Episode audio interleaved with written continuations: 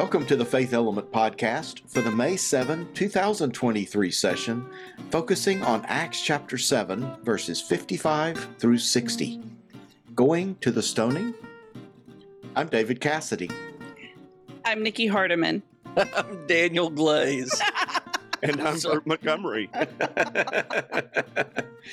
oh my goodness. So, dear listeners, as you know, we we carry on a fair amount before we hit the record button. And a lot of that can be around trying to decide what the title will be for a session. We actually name the sessions usually during the podcast recordings based on, you know, kind of where where we're good, likely to go with the conversation, even though we really don't know where the conversation's going to go. I'm not sure I want to know this, but I'm going to ask it anyway. How much of a grudge holder would you say you are? I'm I'm too forgetful. so I if you if you sideswipe me, I'll forget about it. So so not not a very good. I'm a very poor grudge holder. Yeah, I, my wife would say I think the same about me that I except I'm differently in that I don't because she she can hold a grudge and she'll tell you she can hold a grudge and I I'm just real laid back about stuff. But the problem is, I know I do hold grudges it's just a, a select few that really hurt, and I I can hold on to those. Yeah. Bert, I'm so much like you. I like I would say in general, I'm not a grudge holder. Just in general. But there are a couple that I probably won't ever let go. And life does not require me to. So, but it is a rare thing for me to hold a grudge. But if I am holding a grudge, it's it's holding on tight. So I have two answers to this. So one is I, I don't hold grudges very, very well. One, I just don't have the attention span for it. You said forgetful, Daniel. I just don't have the attention span. Yeah. I'm off to something else. And and it just it takes too much energy to hold a grudge for very long. The other is I have I'm old enough that I have learned that just because I'm in conflict with someone now doesn't mean that will always be the case. And and you find yourself sometimes on the path again years later with someone with whom you were banging heads and suddenly you're linking arms. And I've had that happen more than once. And so grudge holding can be counterproductive, I've learned. Because you don't know where life is going to lead. You don't know where you're going to connect with this person again.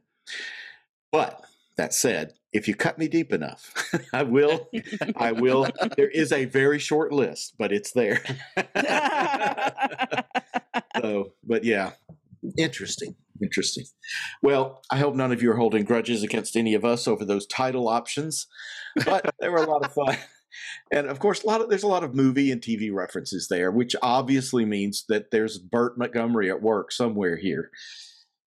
And so, uh, Bert, we're still in Acts. Would you help us get started with this one? Well, sure. And I'm going to start right away with a movie reference. Some people consider Monty Python's Life of Brian to be one of the most sacrilegious and offensive movies ever made. Others maintain it is hands down the most brilliant satire of human religious human religious activity ever. Now, I can't speak for everybody on this podcast, although I know I can with David Adams, who's not here with us today. But as for me and my house, we are firmly planted in the second category. It is easily the most brilliant satire of human religious behavior ever. And while it is certainly not a film for the easily offended, Monty Python's Life of Brian does manage to capture a lot of things that make us uncomfortable about our religion, including including the bloodlust that runs through our religious history whenever we baptize public murder in the name of God. One profoundly absurd and yes, it is hilarious scene is about the stoning of a man committed convicted of blasphemy. A woman and her son are on the way to the stoning, and since women are not allowed to participate in the stonings, it's just written that way, they explained. And yes, they spoke in British accents in Hebrew time, apparently. There's a guy along the side of the road selling items one might need for a stoning, like fake beards for women, so they can go participate. and of course, stones. Smooth stones, ones with points, packets of gravel. This should be a good one this morning, the salesman says. It's a local boy. Enjoy yourselves. Have you ever noticed how some people always manage to find a way to turn death into a profitable enterprise? Excitement surges through the crowd, and some of those gathered just cannot control themselves from getting in a few practice throws at the blasphemer before the official blow whistles, before the official blows the whistle. Now, trust me, the scene is very, very funny, but it is also very telling. The story of Stephen's stoning is a story about this very thing about God's people who seem to have an insatiable appetite for judgment and whenever we can manage to make it legal, cruel and brutal capital punishment. Stephen was chosen by the apostles to help bring some peace to different groups who were arguing and fighting amongst themselves within this young Jewish sect of Jesus followers. Christianity wasn't even its own thing really yet, it was still a sect within Judaism. And they were already fighting amongst each other.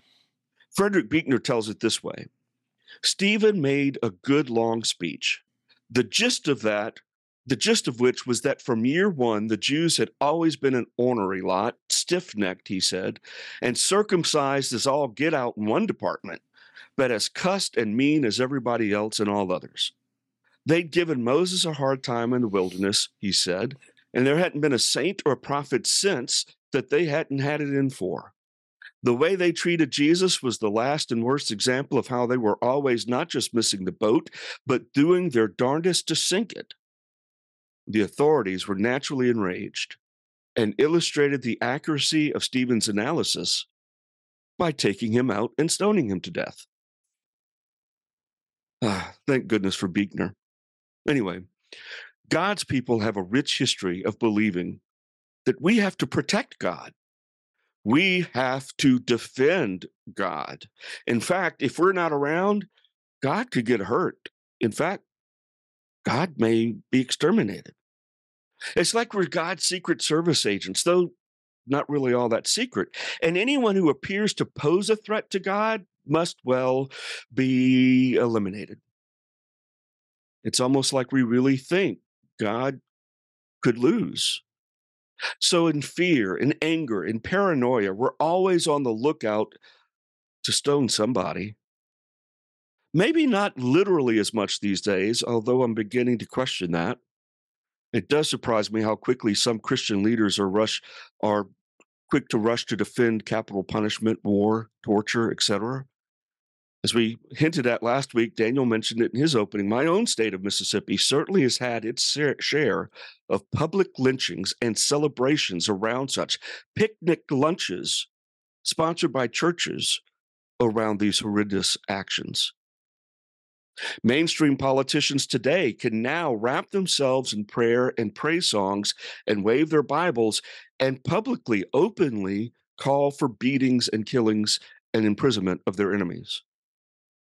And we must never forget the terrible antichrist like images from just a few short years ago at our capital hanging gallows, surrounded by Christian crosses, and chants about public execution mixed in with songs of praise to God.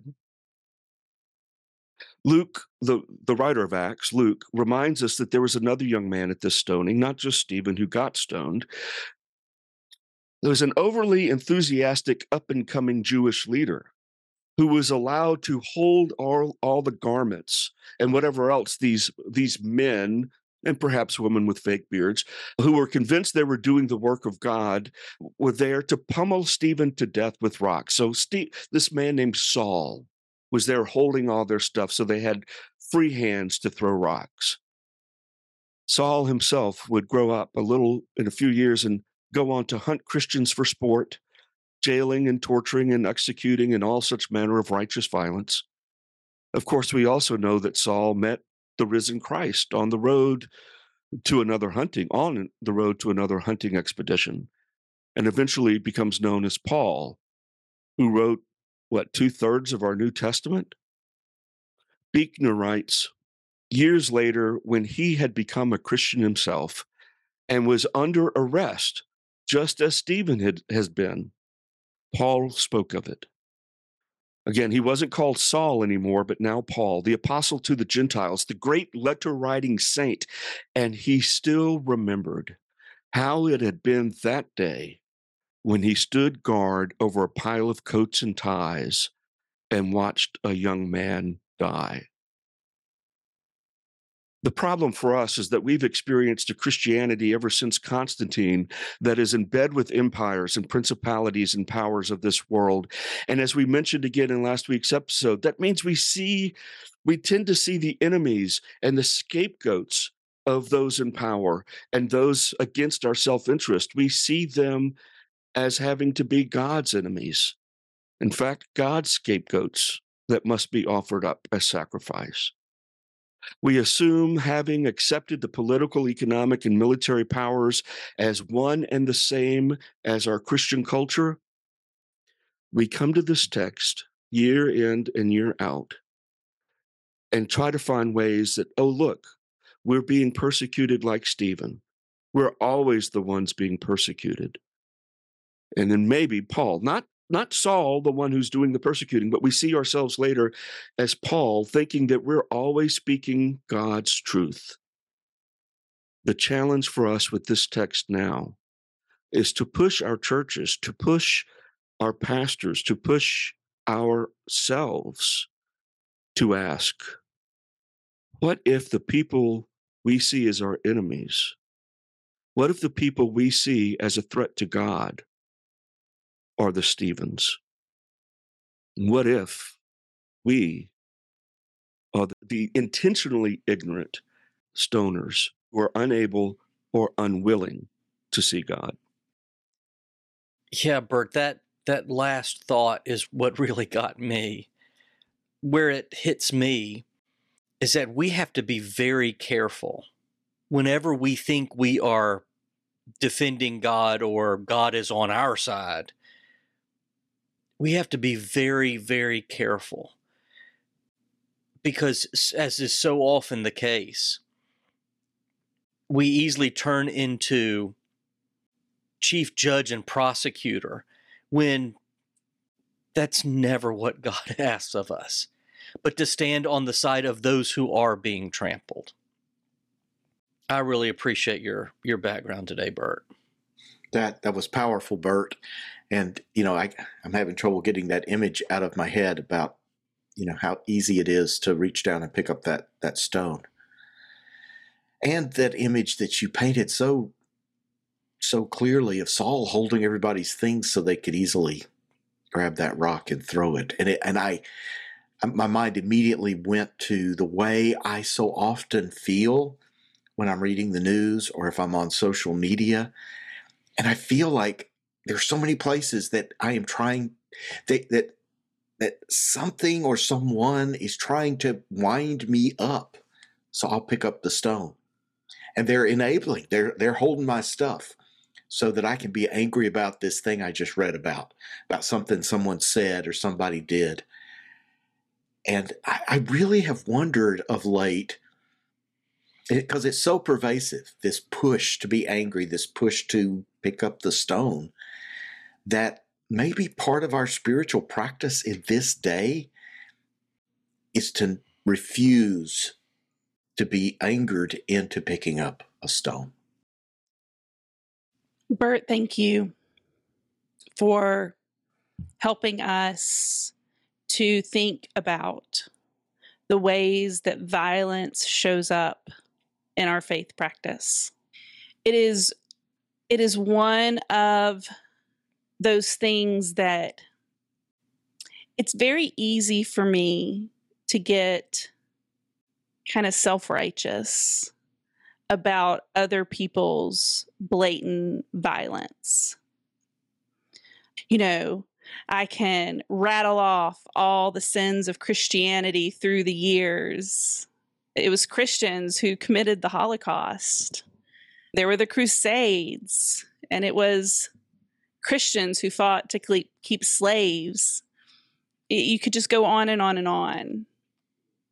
And those things, when I think about them, they get me so angry. With reason, because I think of Christianity as something that is here to bring peace, and that when we misinterpret it into violence, we are the antithesis of what Christianity is to be. But I realize that my anger is a part of that same violence. My well or what the the actions I would love to take as a response to my anger. Anger is not bad, but the actions I would love to take to stop what I see are not a part of the way of Christ. And so it is easy to go to violence as people of faith because so often we have been taught that it's about who's in and who's out.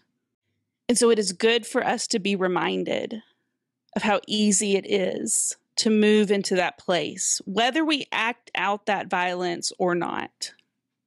And to be reminded so that we can look for more peaceful ways to respond. And as we're recording this, we've just finished Holy Week and Easter.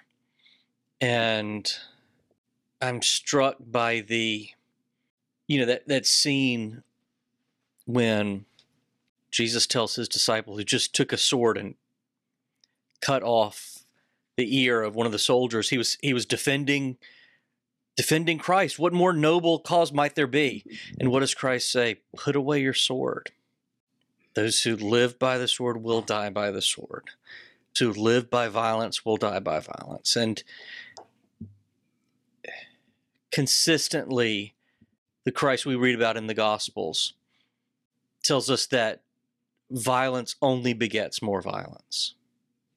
You know, and I think it's really human to want to protect those that we love. And very often, if you trace violence, the violence that we see its roots back, there's there's something that people are trying to protect. And I think that that is why true faith is so important because it does take something like what the Holy Spirit can give us to lay down our weapons and choose to go a different path, regardless of the risk that it brings to us. It is something that requires power that we do not have on our own. I think the temptation the temptation that I feel, and I, and I know that many others in our more moderate to progressive circles of faith can fall into, especially over the last six or seven years, because everything has been so politi- politicized.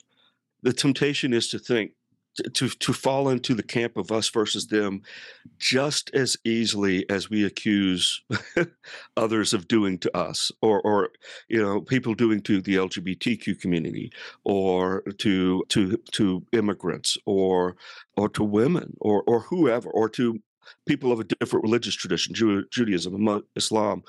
And and so then those of us who are friends of all of those groups automatically will write off all the people in the groups persecuting them or attacking them or passing legislation or speaking badly against them, even though they're members of our own family, even though they're members of our churches, even though at one point they may have been us. Uh, it, it just gets so easy to form a mob mentality on either extreme to exclude and attack the other. And, and I was reminded of that by reading some stuff by Glenn Hinson who was being viciously attacked, not not with stones and not with pitchforks. Mm-hmm. and and although he did say he was thankful not to be living in medieval times because that's how he, he would have been burned at the stake. But but by words and by people attacking his livelihood and his job and his reputation and his family. And then someone actually asked to meet with him.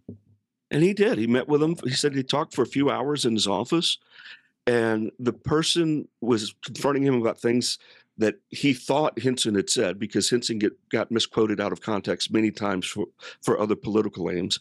But this person said, Oh, okay, I understand, I see. And then later went on to go ahead and continue to call for Hinson's firing as an unbelieving, unbiblical, unchristian heretic, but saying, He showed me incredible grace and mercy while we sat in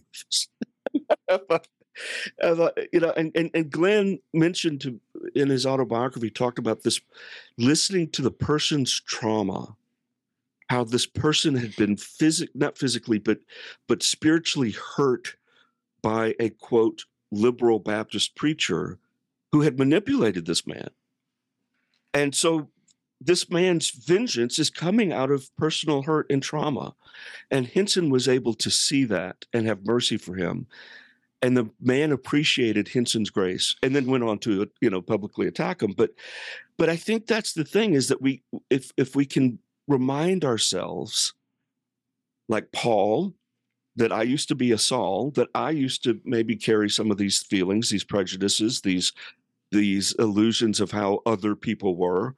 If I can remember myself and then if I can see that maybe they're acting out of trauma they're acting out of real fear right? I mean, there's a lot of real fear and grief that the way many of people who look like me have been able to live for a hundred something years in this country is changing. That's fearful because we may think that the people who are coming alongside of us and expanding this are actually trying to take things away from us, which they're not right? It's not what, what's the saying? It's not pie, you know. Right. It, it, you know, more for them doesn't mean less for me. It just means, um, but th- there's a true fear there, and I think this text invites us to to get to our hearts and our motivation on either side so that we don't get complacent thinking well they're the ones who are going out for all these other you know scapegoats but then are, are, those of us who are aligning ourselves with the scapegoats are we now scapegoating the people who are doing the scapegoating? That becomes the issue that this text i think can raise for us. Well it's a it's a tough passage right? It's a tough image this passage about stephen and those who were quick to pick up stones. And I have to say, you know, I, I feel some conviction out of our conversation um, about how easy it is for for me to pick up a stone, for us as a community to pick up stones. And and so I don't have a lot of helpful big summary words to throw to throw at us. So I'm going to read I'm going to read something from Liturgies from Below, which I've mentioned before by Claudio Carvalhaes. And it's just a portion of a litany called God of Unity and Courage. God of Unity and Courage, in the midst of empires, we unite our voices and bravely pray to you. In the midst of greed, we unite our voices and bravely pray for you. In the midst of violence, we unite our voices and bravely pray to you. In the midst of insecurity, we unite our voices and bravely pray to you. In the midst of injustice, we unite our voices and bravely pray to you. We bravely pray with one voice and one faith. In the name of the God of glory and justice, we pray. Amen. Amen. Amen. Thank you all for this good conversation. Thank, you. Thank you. Learn more about our Faith Element Bible study curriculum at faithelement.net. Faith Element is a service of Faith Lab.